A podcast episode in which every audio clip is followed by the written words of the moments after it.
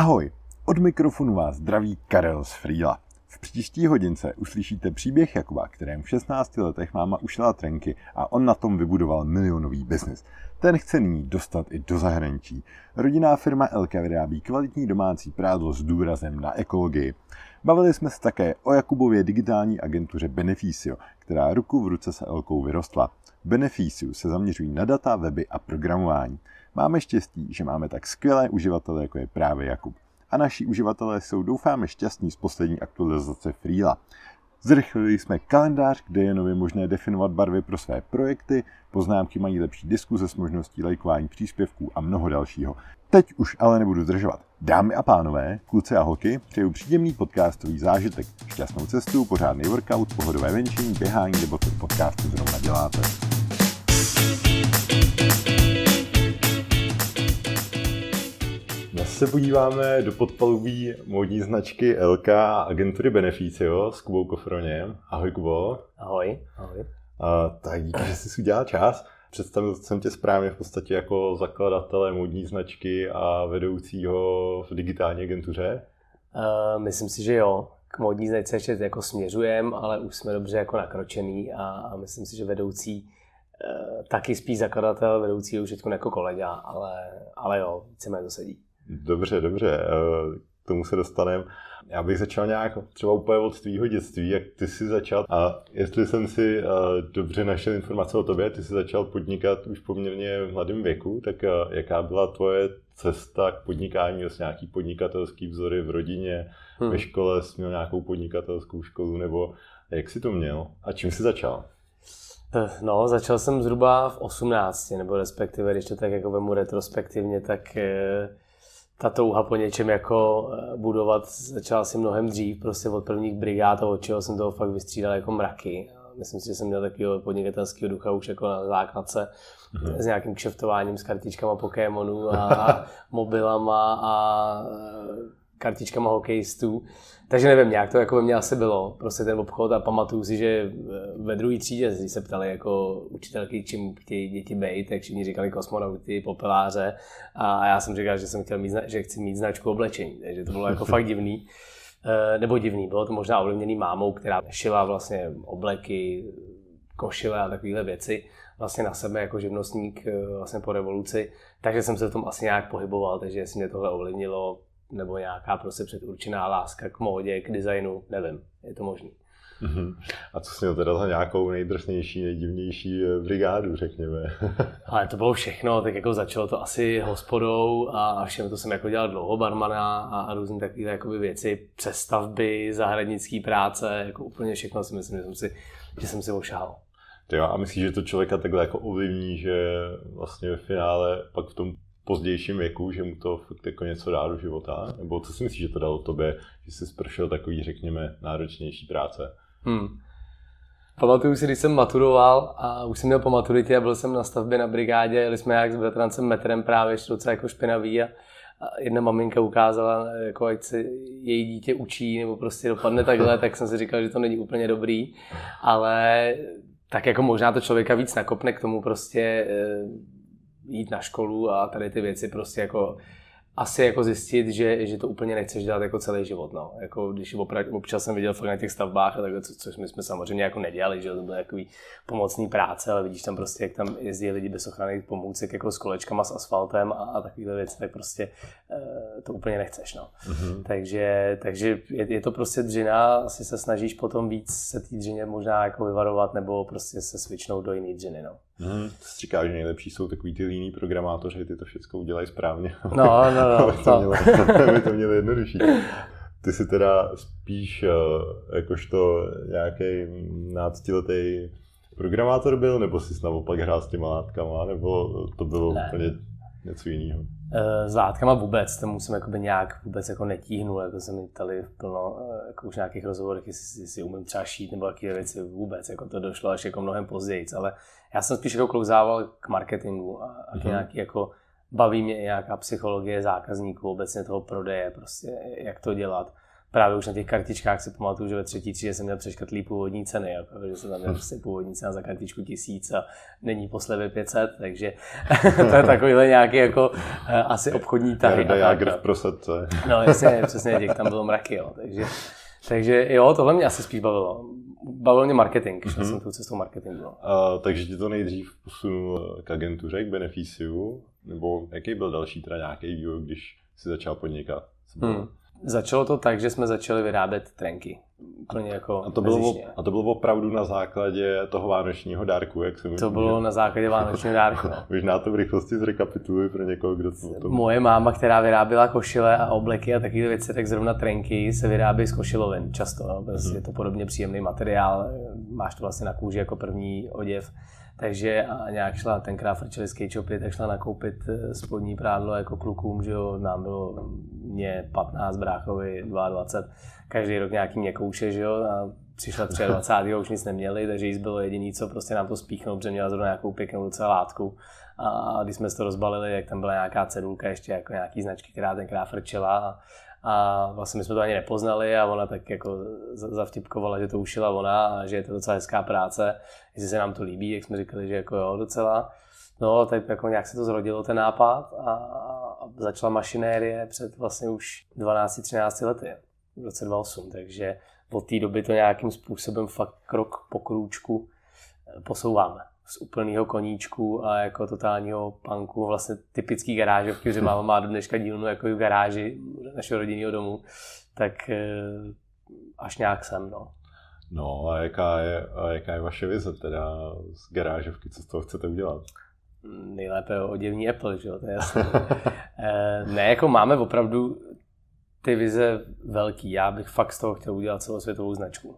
Mm-hmm. Fakt v tomhle světě jakýkoliv, eh, jakýkoliv masový produkce mi přijde, že prostě eh, je ohromný prostor na změnu. Vznikají značky jako Patagonie nebo Eco Alf, prostě nevím, spousta jiných značek, které jsou už úspěšný teď my bez nějakého kapitálu, jako fakt ten kapitál byl nulový eh, na začátku, tak za, za tu dobu, jak jdeme krůček po krůčku, tak jako spíš to máme hodně, eh, jsme investovali do kořenů a teď se nám zdá, že prostě se nám to začíná jako vracet, že prostě jsme se všechno naučili a umíme to dělat poctivě. Prostě nešli jsme nikdy cestou toho, že bychom to levně nakoupili a draze prodali rychlo kvašeně. Jo. Prostě všechno je to opravdu vyráběný extrémně poctivě a všechno jsme si museli jako projít. Jo.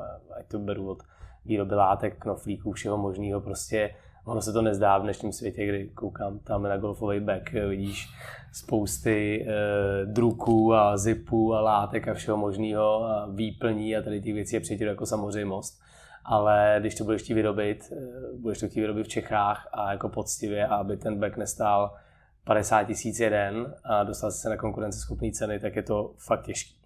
Jako hodně těžký. A myslím si, že jsme fakt jedni z mála, kterým se to daří nějakou dobu jako budovat a fakt jako to udržet, že jsme nikdy neřekli dobrý, tak radši jdeme do Číny a vybereme si z katalogu uh, hotový produkt a ten prostě si necháme poslat v tisíci kusech a nebudeme to řešit.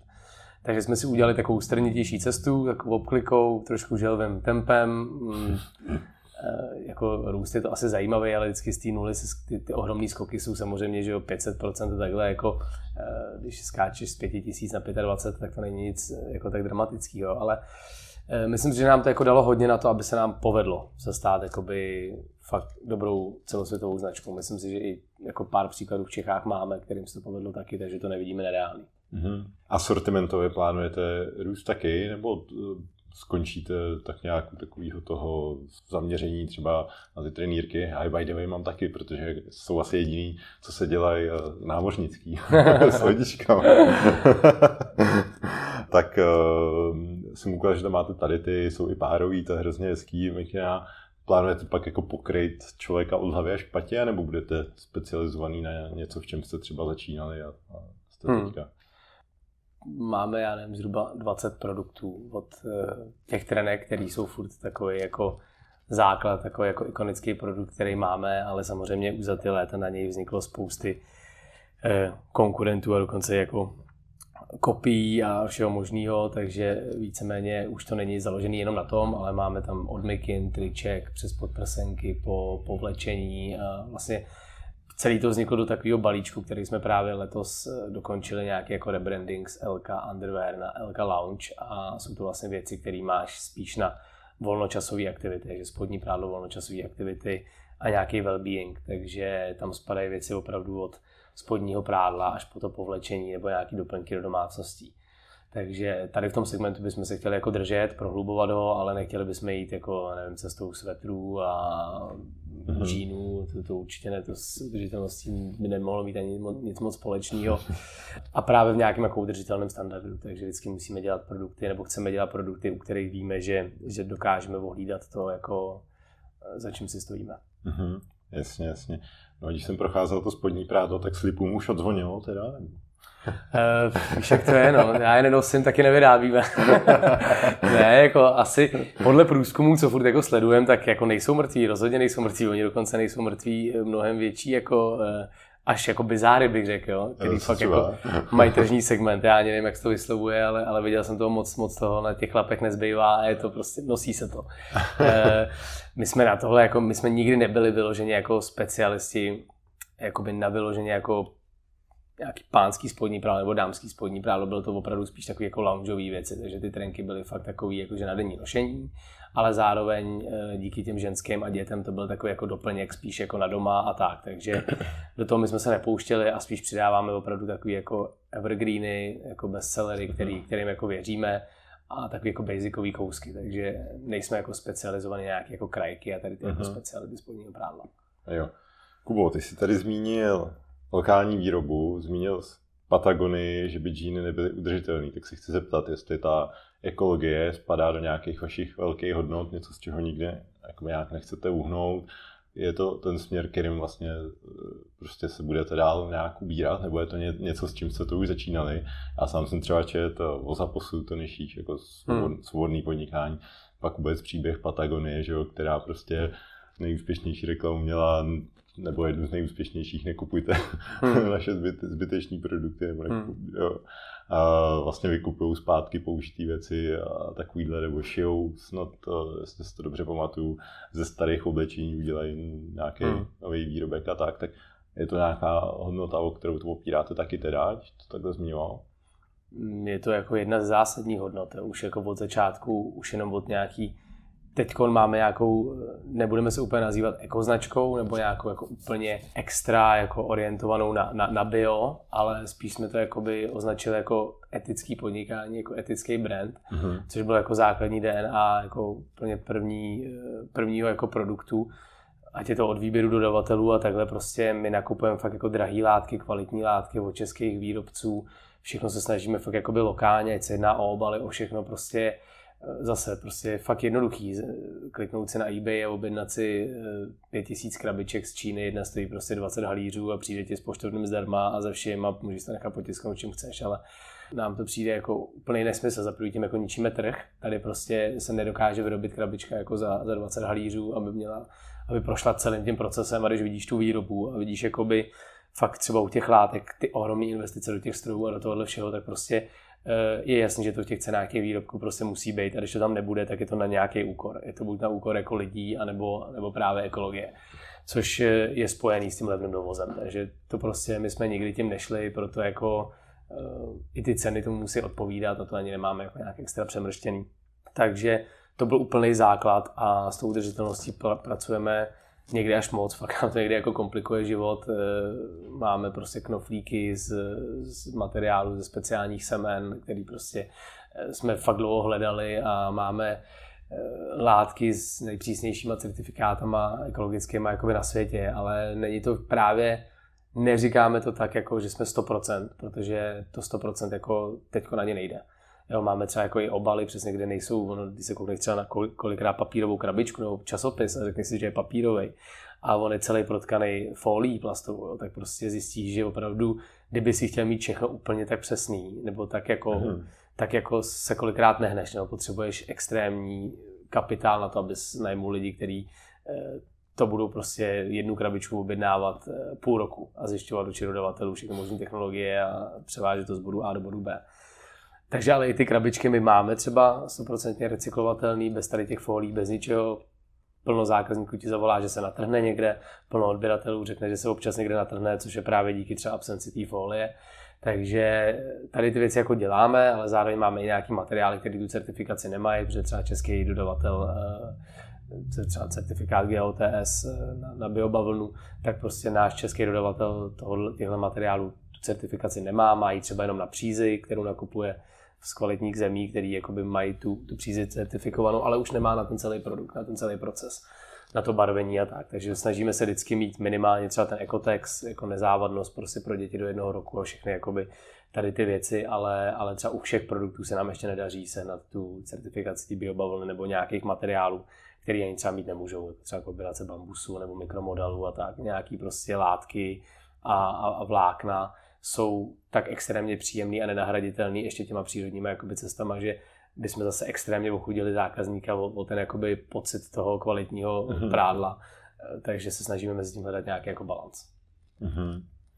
No, vy jste rodinná firma, jaký to je podnikat s mámou? no, je plusy a mínusy rodinných firm, jako plusy je jasná důvěra a mínusy je eh, jasný, prostě nemůžeš si pořádně zanadávat, přesto přináší do rodiny, eh, nemůžeš prostě eh, na rodinných oslavách to vypouštět, protože to prostě nejde, čas od času sedíš a najednou si uvědomíš, že jsi něco zapomněl vyřešit a je to docela důležitý, tak to prostě se sklouzne do toho. Takže samozřejmě úplně jako dobrotu to nedělá a není to jako úplně, jako bych řekl, u nás průšvih, ale taky jsme to museli nějakým způsobem jako oddělit, že, že opravdu, že už jako trošku polevujeme v tom, že je to že bychom to měli jako úplně dohromady a už jenom to, že mě je 30, má mě eh, prostě táhne na 60, tak eh, vlastně i ty cesty prostě, když je ti 60, tak samozřejmě úplně se nechceš pouštět do toho, že by si eh, rozjížděl všechny věci riskantní a, šel do nějakých extrémních investic, úvěrů a tady těch věcí. Naopak, když je ti 30, tak na to máš chuť. Takže, mm. takže prostě jsme si to nějak tak jasně jako vysvětlili a fungujeme víceméně v pohodě. Jaká je teda tvoje role v současné době? Kdybych si měl označit, jak jsem jako CEO, eh, prostě mm-hmm. máma víceméně má už tu roli toho, že si chce spíš jako užívat a odpočívat, takže, takže mi pomáhá, jak to jde prostě a taky teď třeba zase zpátky vrací k tomu, že nám třeba pomáhá s tou výrobou, takže prostě se vzorováním těch věcí a tak, takže jsme se spolu spíš vrátili do takového toho, eh, do těch začátků, kdy to prostě spolu můžeme ladit a vykopávat celý a dělat si vzorky a ty produkty nějak jako posouvat a vlastně na ní to není takový jako kariérní už tlak. Jasně, jasně. No a na začátku, když jsi mluvil o, o té expanzi, co bys si z toho chtěl mít, tak a, jakou třeba vnímáš cestu, jak bys na to chtěl jít, jestli to je už jako nějaká strategie, třeba by si mohli ostatní inspirovat, jestli jako čistě e-shop typu Ježíš, já vlastně moc nenakupuju, tak teďka vozí i do zahraničí. Jo, jo, taky myslím, že jo. tak dobrý. Chci říct, eh, jestli prostě cestou takhle vlastně e-commerce, anebo jako nějaká třeba větší expanze, nebo ne, jakou takovouhle distribuční cestu myslíš, že zvolíte? Máme teď z 95% právě e-shop. Poohlížíme se pro nějakých prodejnách, rozjíždíme zase postupně B2B a všechno to má nějaké svoje plusy a mínusy ale myslím si, že u každé značky je to jako vhodná kombinace. Zvlášť, když jako um, teď jsou hodně lidí zvyklí nakupovat na Zalandu, na, na různých tady těch velkých uh, platformách, kde opravdu je to extrémně jednoduchý od nějakého dodání po výměnu a všechno možný a tisíce věcí na jednom místě a, a tak. Oni samozřejmě musí táhnout ohromný jako tlaky na, na ten proces obsloužení toho zákazníka, takže si jako myslíme, že jen tak, aby lidi přestali nakupovat na těchto platformách, jako se nestane. A myslím, že to ani není jako potřeba. Agregují to na jedno místo, dobře to posílají, objednají si 10 věcí, pět jich vrátíš. Proč ne? Jako? Takže budeme muset tady tím nějakým hybridním modelem pracovat a do toho jsme to chtěli doplňovat nějakýma prodejnama. Chceme začít Prahou, měli, byli jsme hodně aktivní před tři měsíce před vypuknutím pandemie, kdy jsme prostě fakt scháněli, scháněli, scháněli prostory. Jednali jsme s obchodníma centrama nebo vůbec jako s nějakýma prostorama a pak, když se to už chýlilo, tak najednou přišla pandemie, jak jsme to úplně jako odložili, začali jsme se věnovat jiným věcem. A teď se do toho ještě úplně nepouštíme, zase máme něco jako rozjednanýho, ale tak možná nějakou první prodejnu výhledově jako vyhlížíme a do budoucna bychom chtěli opravdu třeba, kdybychom chtěli být v pěti zemích, tak mít v každé zemi jednu prostě prodejnu jako takovou jako stěžení pobočku, kam si můžeš jít to zboží ošahat, eh, kouknout se, kde můžeš uspořádat nějaký uh, nějaký event se zákazníkama, s influencerama, s kýmkoliv, takže takový jako pevný bod. Uh-huh. To je hezký. No tak jo, tak držím palce, ať, ať se LC daří a ještě bych navázal na tvůj druhou podnikatelskou nohu a to je Beneficio. Mm-hmm. Co je Beneficio jako agentura? Já jsem našel nějaký tvůj nezas tak starý blog post, eh, že jste vlastně strategická digitální agentura, tak jestli to rozvineš, co teda vlastně děláte, co vás definuje. Hmm. Je to přesně tak, ono je to uh, v Čechách uh, nějak, jak bych řekl, ještě úplně nedobře vnímaný. On se jedná jako často o konzultační služby, které třeba prostě v zahraničí fakt jako dobře fungují, prostě platíš za know-how těch, těch lidí a ne za to, že ti to někdo odsedí za tím počítačem. Uh, což prostě se v Čechách ještě úplně nenosí. My jsme měli Eh, úplně vizi na začátku, protože se to samozřejmě prolíná Elka Beneficio, takže prostě co jsem dělal pro Elku se dalo aplikovat pro zákazníky na, na Beneficio.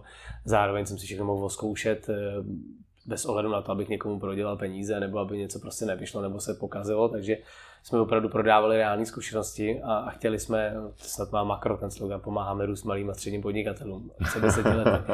A chtěli jsme fakt jakoby e, poskytovat vlastně služby velkých agentur, menším a středním firmám, které se nemůžou dovolit a prodávat spíš jako myšlenky a, a tak. A spíš jako konzultační činnost, která samozřejmě je potřeba u všech těch věcí, co děláme. Děláme weby, děláme software a děláme marketing. A z, prostě s každým klientem, když přijdeme do kontaktu, tak hodně panuje to, že někdo přijde a chce si zadat jako web a teprve u toho webu zjistí, že co všechno jako o sobě nevědějí, nebo co všechno vlastně nemají upřesněný a, a vlastně u tvorby textů a výběru barev zjišťujeme, že vlastně nemají třeba grafický manuál eh, nebo takovéhle věci, takže pak to všechno vypadá jinak, pak to všechno nefunguje, pak prostě jsou obě dvě strany nespokojený, klient, že do toho dal dost peněz a že to nefunguje a, a my jako dodavatel s tím, že prostě děláme na něčem, co jsme věděli, že je od začátku předurčený k, k tomu, že to fungovat nebude, což prostě jsme i často ze spousty schůzek prostě řekli, že, že to radši dělat nebudeme, že prostě víme, že to nebude fungovat. Snažíme se jako chránit peníze těch klientů a budovat si jméno v tom, že prostě když vidíme, že to je špatná cesta, tak radši řekneme, že ne, než aby jsme na tom vydělali pár desítek, sto tisíc a, a prostě měli špatný jméno. Takže to nás svědčilo k tomu se nazývat jako strategická a prostě opravdu u většiny těch věcí už u prvního telefonu, když nám zavoláš, se ptáme na to, jakou mají ty firmy nebo obecně ty projekty, eh, vizi, kdo je jejich zákazník a takové všechny věci. A prostě pokud víme, že to nevědějí, tak buď je nasměrujeme k nějakým strategickým službám, které se od nás jako mají objednat, ať už je to ta nejnižší třeba na úrovni nějakého workshopu nebo schůzky, kde, kde to všechno probereme než aby jsme slepě šli kreslit eh, prostě jeden z dalších webů. Těch webů už máme zase fakt více jak 200, 300 a, a víme, že úplně nejhorší práce byla na projektech, kdy jsme eh, prostě věděli, že na tom trávíme tři měsíce času. A ten projekt, a to nebylo ani u malých třeba firmy, ale třeba u středních velkých, u velkých korporátů, kdy to prostě jsme věděli, že to nemůže nikdy fungovat.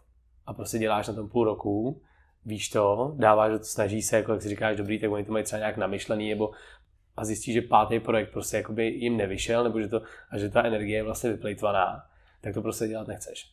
Takže potom jsme si radši říkali, že, že bude lepší to prostě jako switchnout a říct, že tam je nějaká potřeba té strategie a té konzultační části a buď nám to ty klienti dodají a skvěle to vědějí, anebo to s nimi musíme nějakým způsobem dopracovat, aby prostě jsme dělali na úspěšných projektech. Uh-huh. Agentury obvykle chtějí vlastně nějaký svůj vlastní produkt. Berete tak tu Elku, nebo třeba u vás jste úplně v pohodě, že prostě dodáváte tady ty a tady ty služby a a vlastně dělat ten agenturní biznes. Jak, jak to je u vás? Prolíná se to. Prolíná se to, ale jakože Elku mám já, že jo, a Beneficio máme jako s kolegou, takže to tam prostě jsme půl na půl, takže to samozřejmě není úplně jako naše společná věc, takže samozřejmě se to i tříští, prostě kovářova kobila, jo. prostě víš, že máš pět klientů, kteří to potřebují a, a seš ve skluzu nebo něco a je potřeba to dodělat a zároveň víš, že to potřebuješ na, na ten svůj jako projekt. Takže kolikrát prostě máme na, na něco třeba jako separátní lidi vyloženě na, na toto, nebo nějaký služby outsourcujeme na Elku a mohli bychom je dělat třeba pod beneficiem, ale prostě víme, že by to nedělalo dobrotu, jako třeba furt odsouváme náš agenturní marketing, že to tak je, prostě kovářová kobila. Takže jakoby Elku spíš bereme jako takovou právě, uh, nevím jak to nazvat, prostě se na tom učíme. Učíme se na tom to vidět z té druhé strany od toho klienta. Takže přesně sám jsem byl na spoustu věcí, nebo prostě jedna desítkama, stovkama dodavatelů jakoby za Elku a vidím, co mě extrémně štve. A prostě to my u té agentury můžeme vlastně docela dobře odfiltrovat. Jsme fakt jako docela proklientský, si myslím v tomhle, že, že vidíme, video se dá natočit od pěti do milionů a máme to zkoušený, že se dá natočit od pěti do milionů a víme, jak na to prostě, od pěti tisíc do milionů. E, protože jsme si to vyzkoušeli a ne, neprodáváme všem prostě e-shop za půl milionu, když že to kolikrát není potřeba, protože je potřeba nějak začít. Takže si myslím, že to, že jsme šli od píky, jak v LC, tak beneficiu, jakože jsme třeba hodně agentur vznikne tak, že vedoucí nějakých korporátů nebo jiných agentur si založí svoji odnož eh, nebo svoji agenturu prostě po 15 letech fungování jinde a přeberou si klienty a víceméně mají takový jako rychlej ten a my jsme šli fakt cestou jako ze školy, eh, při pracích jsme si jako to tak nějak jako pomalu rozjížděli a pak, když jsme neměli jako velký stres na tu cash flow, neměli jsme hypotéky a tady ty věci, tak jsme mm. prostě to budovali fakt od začátku. Takže prostě víme, že na začátku nemá člověk peníze na to, aby se zaplatil na všechno prostě lidi Jasně. a agentury. Jo. Takže kolikrát, když k něčemu přijdeme, tak prostě víme, že není reálný, aby my jsme na tom pracovali, tak se snažíme jako je doporučit, nasměrovat nějakým jiným směrem. A zároveň u velkých klientů vidíme kolikrát, jak extrémně jako třeba plejtvají penězma jako na vývoj, jak si komplikují kolikrát jako život, protože eh, nechtějí používat jako už eh, dávno vymyšlený eh, jiný technologie a prostě furt používají ty překonaný. Nechtějí si nechat jako pomoc. To si myslím, že jsme takový trošku jako unikát, že my jsme furt takový, že pracujeme i pro ty menší střední klienty, Aha. i pro ty velký. Pro ty velký prostě tam se kolikrát můžeme zdát, jako že nevíme, co děláme, protože opravdu naše nabídka může být eh, řádově nižší, protože prostě si dokážeme pomoct a máme jako vyvinutých spousty věcí. A pro ty malý zase se můžeme zdát jako velký, protože už děláme pro velký klienty. Takže je to takový, takový trošku hybridní model, furt se nevíme, jako rozhodnout, jakým směrem Měli bychom jít asi do těch jako větších, ale úplně nechcem zase, protože to je spíš jako poslouchání příkazů a ztrácí se trošku ta kreativita. Právě kolikrát v těch největších zakázkách může dojít k tomu, že se prostě projekt za 5 milionů zmuchlá hodí do koše. Což prostě většinou, když koncový podnikatel má 5 milionů svého kapitálu a chce do něčeho vložit, tak, tak nechce, aby to skončilo v koši. Takže prostě nemění se tam nějaký management a, nemění se tam ředitel, a nemění se tam zadavatel a není tam prostě 100 lidí mezi tím. Takže jako je příjemnější makat na těch eh, jako dobrých menších projektech, které prostě mají hlavu a patu a, a jako vidíš ten, ten progres. Uh-huh. Mě by zajímalo, jak jste se potkali, eh, jak jsi mluvil o co-founderovi, tak jeden co-founder je tvoje máma a ten druhý. Uh, druhý je syn kamarádky mý mámy, ze kterým jsme hráli tenis, takže a vzniklo to celý tak, že vlastně Vítek šel cestou IT spíš, já jsem šel spíš cestou jako obchodu a, a tady, tady těch věcí a právě jsme se potkali, nebo známe se od malička, hráli jsme spolu tenis a všechno a pak jsme se v 18 potkali nad vývojem e-shopu právě Elky protože hmm. jsem potřeboval prostě shop a viděl jsem, že on to jako dělá, takže jsme začali, pak prostě jsme to tak rok, dva dělali, já jsem zjistil, že eh, shop sice dobrý, ale že to prostě neumíme prodat a všechno možné, jak jsem nastoupil do agentury, něco jsem se naučil, postupně jsme to šolíkali a momenty, kdy jsme jako věděli, že něco umíme, tak uh, samozřejmě vozívali známí a kamarádi, kdyby jako tak, taky nějaký projekty a že tam má někdo firmu a, a jestli bychom se nepotkali a to, takže jsme viděli, že většinou ty lidi, když chtějí web, tak zároveň chtějí poradit s marketingem, chtějí poradit s designem a s tady těma jako věcma a to naše jako spojení to pokrývalo celý, takový full service, takže vlastně jednoho dne jsme si zavolali a si to nedáme takhle dohromady. Mm-hmm. Ty jsi mluvil o nějakém rozpětí, že se některé věci dají dělat od 5 tisíc do pár milionů, to platí klidně třeba i o, o webových věcech. Má smysl třeba v dnešní době, nebo pro koho má smysl dělat si třeba něco jako webové stránky na míru, že nevím, nedávno jsem dělal podcast s Martinem Haklem ze Solid Pixel, že jo, a tak, tak hmm. kde se láme nějaká smysluplnost eh, z tvýho pohledu a druhá věc, co za tebe ty vnímáš, že se dá takhle třeba za minimální uh, náklady jako doručit jako nějaký dobrý produkt, projekt, nebo jako vlastně díky nějakým dnešním technologiím, co už jsou, vlastně jsme se o tom i trošku mailovali, tak jestli bys to rozvedl. Hmm. Myslím si, že to platí od fotek po vývoj jako softwaru, eh, točení videí a všeho. Prostě v dnešní době jsme tady na Vinohradech na Žižkově, se projdeš po ulici a každý bistro má prostě krásně nafocené fotky. A vypadá to fakt profesionálně, mají krásný videa, všechno a přitom ty videa jsou natočený kolikrát na iPhone, nafocený na iPhone. a je to dobrý. A zavoláš do produkční zkosnatělé agentury, která točí celých 25 let pro automobilky, reklamy za miliony, prostě s castingama a ze všem jako možným, oblítají celý svět což taky trošku spojený s tou udržitelností, že to je jako takový fakt jako plejtvání peněz a, a prostě zjistí, že dostaneš jako pro nějakou úroveň samozřejmě, je jasný, že když to chceš pustit do televize, tak jak to nemůžeš točit na iPhone, ale, ale prostě jsou produkční firmy, které ti jsou schopní, které jsou schopní nafotit jako 10 fotek za 350 tisíc. Já už k tomu volají celý ansábl eh, prostě všech osvětlovacích technik a celého týmu, který pro to potřebují a přitom si jako dokážeš pomoct relativně sám a, a rychle. Jo. Ta rychlost je další věc. Prostě ten trh je extrémně přesycený teď všim, všichni mají strašně práce, nikdo prostě nestíhá a když jako chceš si na všechno takhle najímat jako dodavatele, tak ti to hrozně dlouho trvá, hrozně tě to stojí peněz a přitom x klientů, který máme, nebo tak by opravdu stačilo prostě e, buď sami si to si nějakým způsobem pomoct, nebo využít někoho, někoho zručného. A vlastně můžou si pomoct šablonou na web, která prostě dneska víme, že jako přesně zmiňoval Solid Pixels, může být úplně skvělá, přesně bistro na Vinohradech s pěknýma fotkama z iPhoneu, s webem od Solid Pixels eh, má hotovo za 50 tisíc. A před pěti, deseti lety by za tu stejnou kvalitu dali 150 200. Takže je spousta projektů, vlastně 90% projektů, kdy si říkáme, že by opravdu tohle stačilo a není potřeba jako do něčeho investovat. Pak je ale samozřejmě, my co děláme pro tu střední klientelu, u nás jsou to třeba firmy, dejme tomu 10 až 200 zaměstnanců. Někteří potřebují samozřejmě mít nějaký pozadí toho webu, eh, potřebují tam mít klientskou zónu, potřebují přesto sdílet nějaké dokumenty od zákazníků, potřebují pracovat dál s tou objednávkou, mít to propojený s účetním systémem, eh, hlídat nějakou efektivitu všech těch procesů, Eh, přihlašovat tam spousty lidí do toho a vlastně staví spíš už nějaký jako software na pozadí toho webu, tak eh, to samozřejmě ty automatizované systémy nemůžou umět, protože to je co obor a i v tom oboru, co klient, co jako jednotka, to úplně něco jiného, ať už je to volbou účetního programu nebo mhm. tím, jak jsou prostě nastavený a nastavený procesy skladování a všeho možného, možností, kapacit, všeho, tak prostě každý to potřebuje úplně jinak. A jako tam fakt nedovedu si představit, kdyby tohle mohlo být nějakým způsobem hodně automatizovaný. Tam si myslím, že to furt bude muset být, eh, prostě někdo do toho musí jako celý proklikat. A nevěříš takovým těm no-code platformám typu Integromat a podobně, kde hmm. vlastně hmm.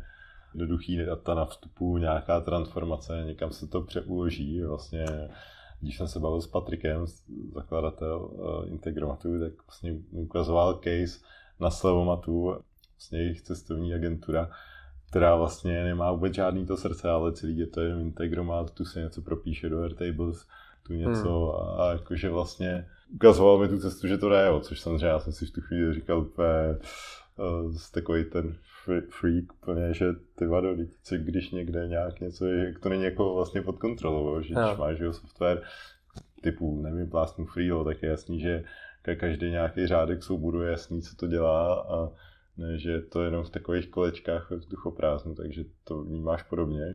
Určitě jako takhle, za prvý, eh, kdo by to jako potom obsluhoval, jako většina našich klientů samozřejmě dělají svůj biznis, eh, s něčím obchodují nebo něco prostě prodávají, stavějí. A nedovedu si představit, eh, koho by jako najmuli a zaplatili a na to, aby se o tohle celý postaral. A to prostě nejde o tom, myslím, že máme třeba developerskou firmu, která má prostě oddělení prodeje, výstavby a nevím, tady těch jako věcí řeší úplně jiné věci. Do toho tam má maximálně někoho, jeden, dva lidi na nějaký jako marketing, spíš to sklouzává k tomu, že se ten člověk stará o všechno. A to je většinou jako za, zadavatel naší jako zakázky. Jo. A ten prostě není schopný tohle jakoby dát dohromady. Je schopný z 50% dá dohromady nějaký smysluplný zadání. A většinou to zadání, myslím, ještě pak tři měsíce ladíme, protože koukneš na to, nezdá se to těch návazností, provázaností, problémů, které tam můžou nastat, je prostě stovky. A ty je musíš řešit často jako dost specificky a zjistíš, že ta jedna část, ten jeden modul tohle prostě neumí a tím pádem se ti zkomplikuje úplně všechno. Takže nemůžu mluvit jako nějak generalizovat, ale eh, s čím jsme se setkali, je to, že opravdu pro nějaký menší projekty opravdu nemá cenu dělat nic skoro na míru, je to prostě fakt překonaný, vystačí si se vším sám a pro ty střední si myslíme, že prostě je potřeba mít nějaký mezičlánek lidí, který za prvý jich je trošku víc na to, aby si mezi sebou mohli sdílet nějaký know-how, dokázali si pomoct a prostě fungovali nějak v týmu. A než že to padne někomu, kdo řeší marketing a celý bys to jako propojil a zaklikal. Jo. To si nedovedu představit. Uh-huh. A jaký nástroje třeba používáte u vás v agentuře na takovýto klasický fungování, že typicky organizace práce, pak je potřeba time tracking, billing, na nějaký zachycení nějakých procesů a vůbec věci, jak vypadá nějaký váš tek od nějaký vyšší struktury až někam dolů třeba po ty konkrétní technologie, v kterých programujete, jestli třeba podkryl. Hmm. Já musím podotknout, že nejsem úplně technik. Já mám u nás na starosti fakt jako marketing, obchod a, a spíš tu vizuální stránku věci a právě ty strategie a právě, že na, na ty technické věci je prostě speciál výtek, takže to bych nechal jakoby na něm, to já se nebudu vyjadřovat, mm-hmm. abych tady fakt ne, neřekl nějaký, nějaký, nějakou blbost. Ale jinak ani ty nástroje, no tak kde sedíme, že používáme Freelo, to je jasný. Eh, ne, to jako musím říct, že jako velký pomoc měli jsme předtím, eh, nebo zkoušeli jsme Asanu a Produktiv a prostě mraky tady těch věcí a vždycky nám tam jako něco chybělo. A já jsem typicky jako Excelista, takže já mám, já mám na všechno desítky tabulek, které jsou skvěle propojené a mám v tom pořádek potřebuji to udělat tak, jak přesně potřebuju. Což možná něco jako ten Integromat, předchůdce je prostě Excel. Víme, že stovky firm funguje v Excelu, mají tam prostě všechno přes to. Takže já jsem se toho fakt bránil, říkal jsem, ale třetí software zkoušet nebudu, a, protože mě to fakt jako, nemám čas na to pře, furt to přeplňovat a všem lidem to znovu ukazovat, vytvářet tím přístupy. Nejsme ještě tak velký na to, abych to někomu jako zadal a nestaral se o to. Ale musím říct, že teda kluci to zkusili jako beneficiu, funguje to, je vlastně na komunikace s klientama a všechno to jakoby řeší moc dobře. Uh, takže postupně já jsem se do toho skočil a vlastně jsme do toho přišli i s Elkou. Uh, jako je to opravdu fakt jako pro mě je to velký pomocník, my vlastně jedeme jenom freelo, jedeme, já jedu svůj papírový diář, kam co si nezapíšu, to prostě nevím a kolikrát sedím a říkám, že dneska nemám co na práci, dokud to neotevřu prostě, takže používám tohle pak klasický Google, nástroje, no. Jako jedeme od mailů, všechno jedeme prostě na Google, vyhovuje nám, že to máme všichni v telefonech, každý nový, kdo přijde odkudkoliv, tak prostě s tím všichni umějí pracovat, je to se vším kompatibilní, eh, nemusíš moc jako řešit eh, licence mezi různýma Wordama na Macách, na Windowsech a všude možně, takže pouštíme do toho dodavatele, odběratele, nějaký Google Drive a tady ty věci. Takže jako hodně se pomáháme Googlem a jinak prostě nic extra jako nemáme, no. Uh-huh. A nějaký marketingový nástroje teda z tvýho pohledu, něco na nějaký prototypy nebo něco tam? Jo, to určitě, tak jako to vím, že jako rozhodně kluci používají jako mraky věcí při vývoji toho webu, jo. já už teď do toho fakt jako tolik nevidím a zároveň jako i v marketingu ty různý jako plánovače na sociální sítě a všechny tyhle věci. Eh, já se furt pohybuju jako na úrovni čísel Google AdWords, v Analytics, eh, v těch jako tady těch jako hlavních platformách, ale jinak mezi tím jako různě lidi u nás se používají tak nějak eh, co jim vyhovuje. Jo. To je taky prostě nastavili jsme něco a opravdu to někomu nevyhovuje a zbytečně se s tím pere a nedělá to jako kvůli tomu dobře. Jo. Takže eh, my většinou to máme, takže kdo u nás zrovna drží jako to žezlo, tak si to prostě dělá tak, jak se to dělá a, funguje to. A dokud prostě nám nechodí maily od klientů, že něco špatně nebo něco zapomínáme, nebo prostě jsme udělali blbě, nebo to stojí moc peněz, nebo, nebo je, zmatek, tak to prostě neřešíme. Takže necháváme lidem docela v tomhle volnost. Uh-huh. Kdybys vynechal Elku, tak eh, na jaký nějaký váš eh, beneficio projekt jsi nejpišnější? Uh, já mám rád ty designový, no, my to máme v tomhle trošku jako rozpolcený, já mám rád ty, ty fakt jako pěkný, čistý pro nějaký architekty a, a tak, pro, pro developery, teď mě třeba osobně právě baví hrozně Greenpeace, pro který jako děláme, protože tam prostě vidím jakoby tu, tu přidanou hodnotu, že to není jenom, že ne, neděláme jenom projekt, jehož úspěch je vydělat peníze. Jo co je prostě jako docela, docela fajn a vzácný. Líbilo se mi mraky kampaní, co jsme dělali třeba pro Generali teď, prostě tam bylo asi jako pěkný si jako vyzkoušet všechny ty věci, nebo prostě dělat ty věci jako dohromady a najednou se to slilo v celou kampaň, kterou vidíš jako všude možně. Že? My jsme samozřejmě nebyli ty, jako, který vykopávají tu, tu myšlenku a celý to jako vystanovují, ale dělali jsme vlastně onlineové kampaně nějaký pro ně jako nedávno s nějakými mikrosajtama a tak, takže to se nám jako líbilo, že to byla jako hezká práce. Mm-hmm. Tak jo, já jsem si pro tebe připravil takovou soutěž, jestli máš radši Beneficio nebo, nebo Elko. Sofijina volba. Sofijina volba.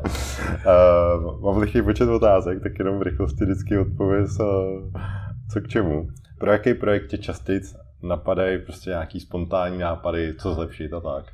Pro Elku. Dobře. Nebo takhle, teď pro Elku, před třema rokama to bylo furt jenom beneficio a, a klienti. Kam je těžší sehnat lidi? Do beneficia. Co se ti víc mění pod rukama? Elka. Který projekt dává z nějakého vyššího pohledu větší smysl? Eh, to, co můžeme ovlivnit hodně, je v LC. To, co děláme v Beneficiu, je hodně ovlivněný jinýma klientama a zadavatelema, což je samozřejmě jako těžší. Ušil bys radši trenky nebo naprogramoval web? Já? Asi ani jedno, to já no, sklouzávám k tomu, že vlastně nic neumím. Asi naprogramoval web furt, no. dobře, dobře. Je to hezky vyrovnaný, já si myslím, že takhle to stačí. Ještě, ještě by mě zajímalo pár věcí o tobě, třeba jestli kdo tě třeba v podnikání uh, se hodně ovlivnil, že si to pamatuješ. Dokážu si představit, že to byla ta tvoje máma, ale kdyby se odprostil, tak vzpomeneš si třeba na někoho nějaký, kdo tě třeba něčem posunul, trošku možná zamentoroval, dal ti správnou otázku ve správný čas. Uh, jak jsem říkal na začátku, já nevím, já jsem měl nějak jako v sobě, že jako ne, ne, ne, nikdo jsme z okolí, ne, nepamatuju si, že by v okolí někdo měl tendence k tomu jako něco extra jako budovat nebo prostě šlapat vůbec do podnikání, se zabýval jako biznesem. Spíš jsme byli jako z malého města u Prahy, kde, kde to asi tak nějak jako všechno kvetlo a opravdu v okolí prostě vznikaly nějaké menší firmy a, a tátové kamarádu a různě tak nějak jako se začínalo podnikat, že jsem se narodil v roce 90, když jako jsem to začal vnímat, tak to tak asi bylo zrovna takový jako už trošku lepší rozkvět. Takže se mi to asi jako líbilo, to jo, prostě se mi líbilo, že někdo dělá tamhle to a že držím produkt nějaký, který vyrábí tamhle třeba Tonda z vedlejší vesnice a přišlo mi to hrozně jako hustý, že to vůbec jde, protože jsem si ten moment myslel, že se všechno jako jenom dováží. Takže, takže to, to nějak asi jako přišlo spontánně, ale jinak jako měl jsem, takže jsem začal podnikat dřív, než jsem jako se třeba přihlásil na vejšku, jo, ale jako nejvíc mi pak asi dala vejška a konkrétní jakoby lidi. Já mám vystudovanou VŠE, takže jako tam se o nějakém jako přínosu z hlediska toho, že, že by tě někdo jako nějak extra mentoroval, mluvit nedá, je to hodně jako drcení, prostě furt se drtíš knížky a prostě čteš si teorie a, a to, takže to mě jako štvalo. Ale mezi tím se jako naskytly nějaký předměty nebo spíš jako přednášky, takový volnočasový nebo na vedlejchce, kde prostě chodili opravdu lidi jako z biznisu a, a prostě mluvili o běžném životě, v jejich podnikání a fakt jako reální příklady z praxe. A to mě jako nakoplo strašně moc, protože jsem viděl, že opravdu jako miliardový podniky furt drží v rukách jako jednotlivci a, a prostě řeší běžné problémy. A, a když si prostě čteš eh, knížku managementu 500 stránkovou a učí se prostě historii, filozofie managementu do, já nevím, Platona, tak eh, a musíš to při té přednášce nebo při tom testu to musíš jako celý jenom přepsat a, a nemůžeš se o tom s někým jako povídat. Tak mě to jako hrozně štvalo.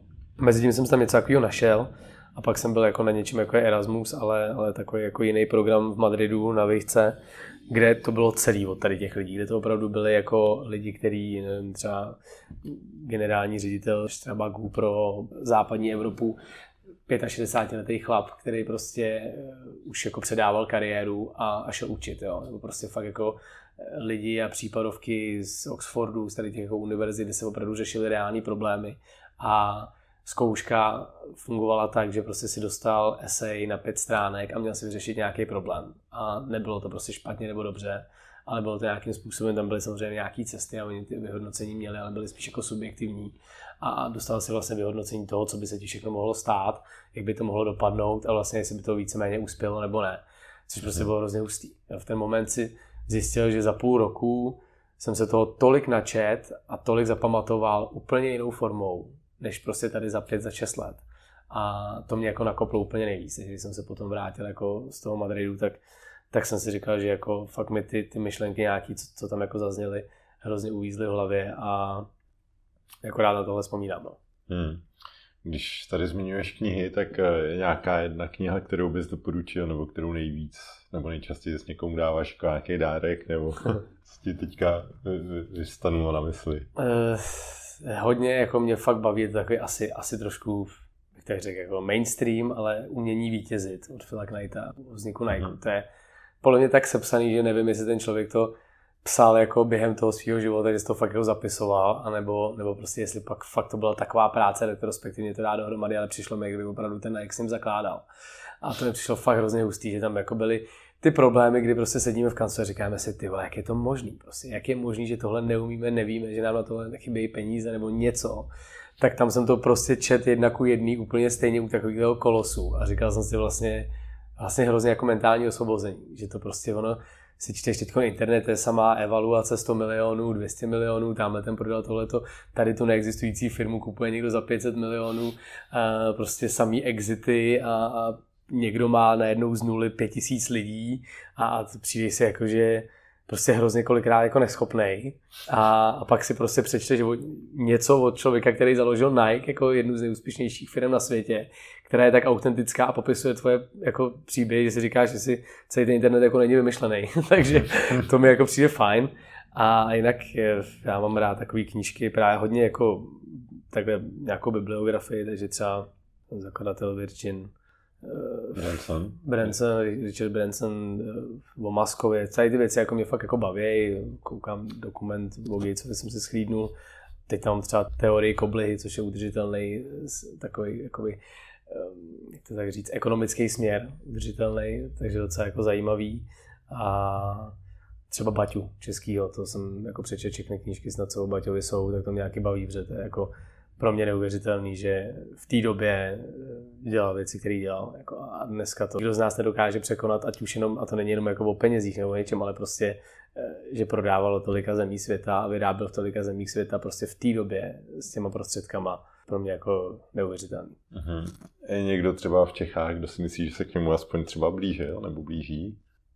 Asi ne. Byl jsem dokonce na nějakém vyhlášení Ernst Young podnikatel roku a viděl jsem tam jako by ty firmy, co tam jsou a, a tak a prostě fakt to tam jako nevidíš, no. Většinou jako štve mě trošku, že, že jsme taková, se jako říká montovna Evropy nebo montovna Německa, že prostě většina těch firm jsou jako subdodavatele, ale ne, nevidím tam prostě produkt. Nevidím tam silný produkt nebo nějakou, jsem teď, že jo, nenapadá mě teď nic, no. Uh-huh co ty třeba osobně děláš pro nějaký work-life balance, protože dokážu si představit, že je poměrně těžký věnovat se dvěma firmám, je něco, co si třeba nějakým způsobem připomínáš, nebo máš nějaký volnočasový rutiny, nebo, hmm. nebo ještě ve 30. Na takovýhle věci čas. Už mám dvě děti, jo. No tak gratuluju.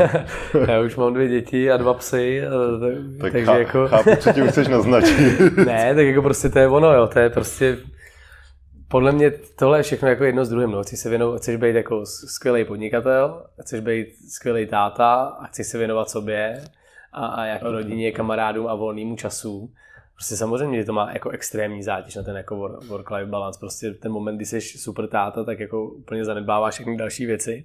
A když jsi práci, zase zanedbáváš jako prostě rodinu. Takže Eh, a když se věnuješ obou tady těm táborům, tak zanedbáváš samozřejmě sebe. Jo. Takže jako je těžký si jít zaběhat na, na dvě hodiny nebo jako vyjet si na kole. Chodím hrát tenis, jezdím na kole, eh, chodíme plavat, prostě jako děláme spousty, chodit se psem, že všechny ty věci chceš dělat, ale prostě najít, mezi, jako najít na ně prostor, aby byly pravidelný, což je jako ještě u mě nejhorší z tady těch dvou biznesů, že prostě ta LK je výroba a všechno možný, takže tam opravdu, když se něco stane, tak prostě v pátek jako může být cokoliv domluvenýho a když prostě nějaká chyba ve výrobě nebo něco se děje nebo něco, tak tam prostě musíš něco vyřešit. Nebo covid, jo, nebo tak. Takže uh, u Beneficia taky, že se ti najednou stane, že spadne web nebo něco se prostě děje, takže musíš to furt jako handlovat, no. Není to tak, že, že by člověk měl tak pondělí, středa, pátek chodím běhat a to prostě neumím si tohle nastavit ještě. Nikdy hmm. se mi to nepodařilo, vždycky to jako napíšu, dám si nějaký mentální restrikce na sebe, mentální hygienu, všechno možný a vždycky to sklouzne k tomu, že prostě nestíhám, tak si koupím tohle k jídlu,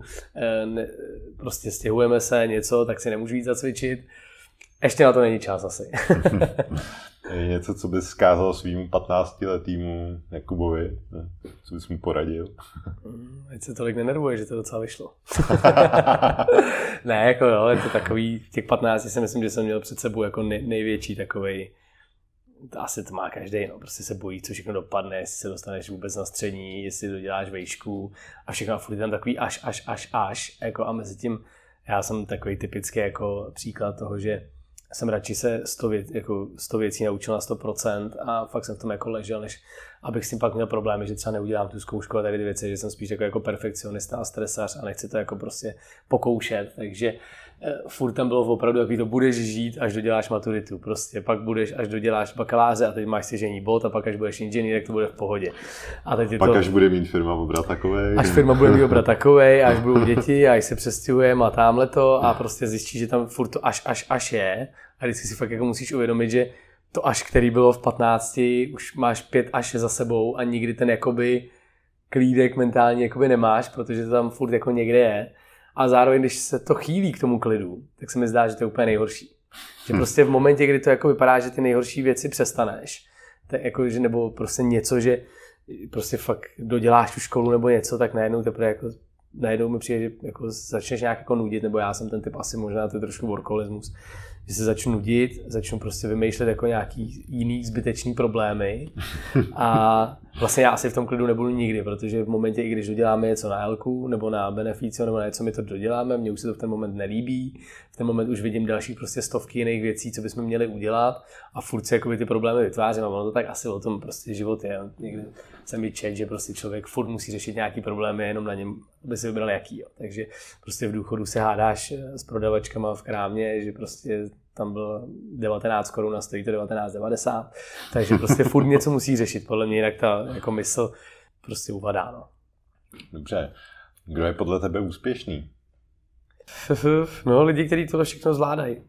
Jako já, já nepovažuji třeba, nebo já osobně jako nepovažuji úspěch to prostě vybudovat firmu a nevidět děti. Třeba prostě, hmm. to prostě fakt eh, v tomhle to i tak jako mám, že jsme se jako relativně brzo brali, relativně brzo jsem měl děti na dnešní poměry a tak a nějak tak jako eh, mi přijde, že to je dobře, když samozřejmě, nebo chci to tak a nechci z toho někdy slevit, i když samozřejmě vidíš, že prostě eh, nemůžeš mít takový drive jako ty, co to třeba obětují. Takže jakoby nemám nic vyložené, co bych obětoval, taky nejsem ochotný prostě vzdát se svých jako koníčků a starání se o sebe.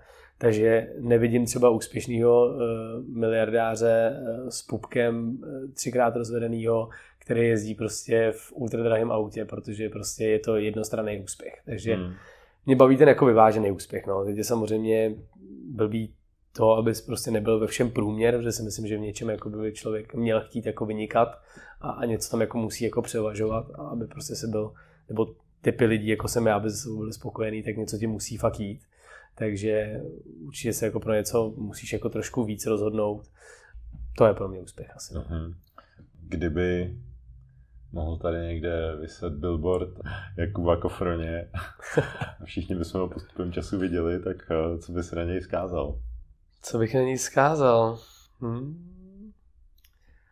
Asi kolik do kořenů, tolik do koruny, no.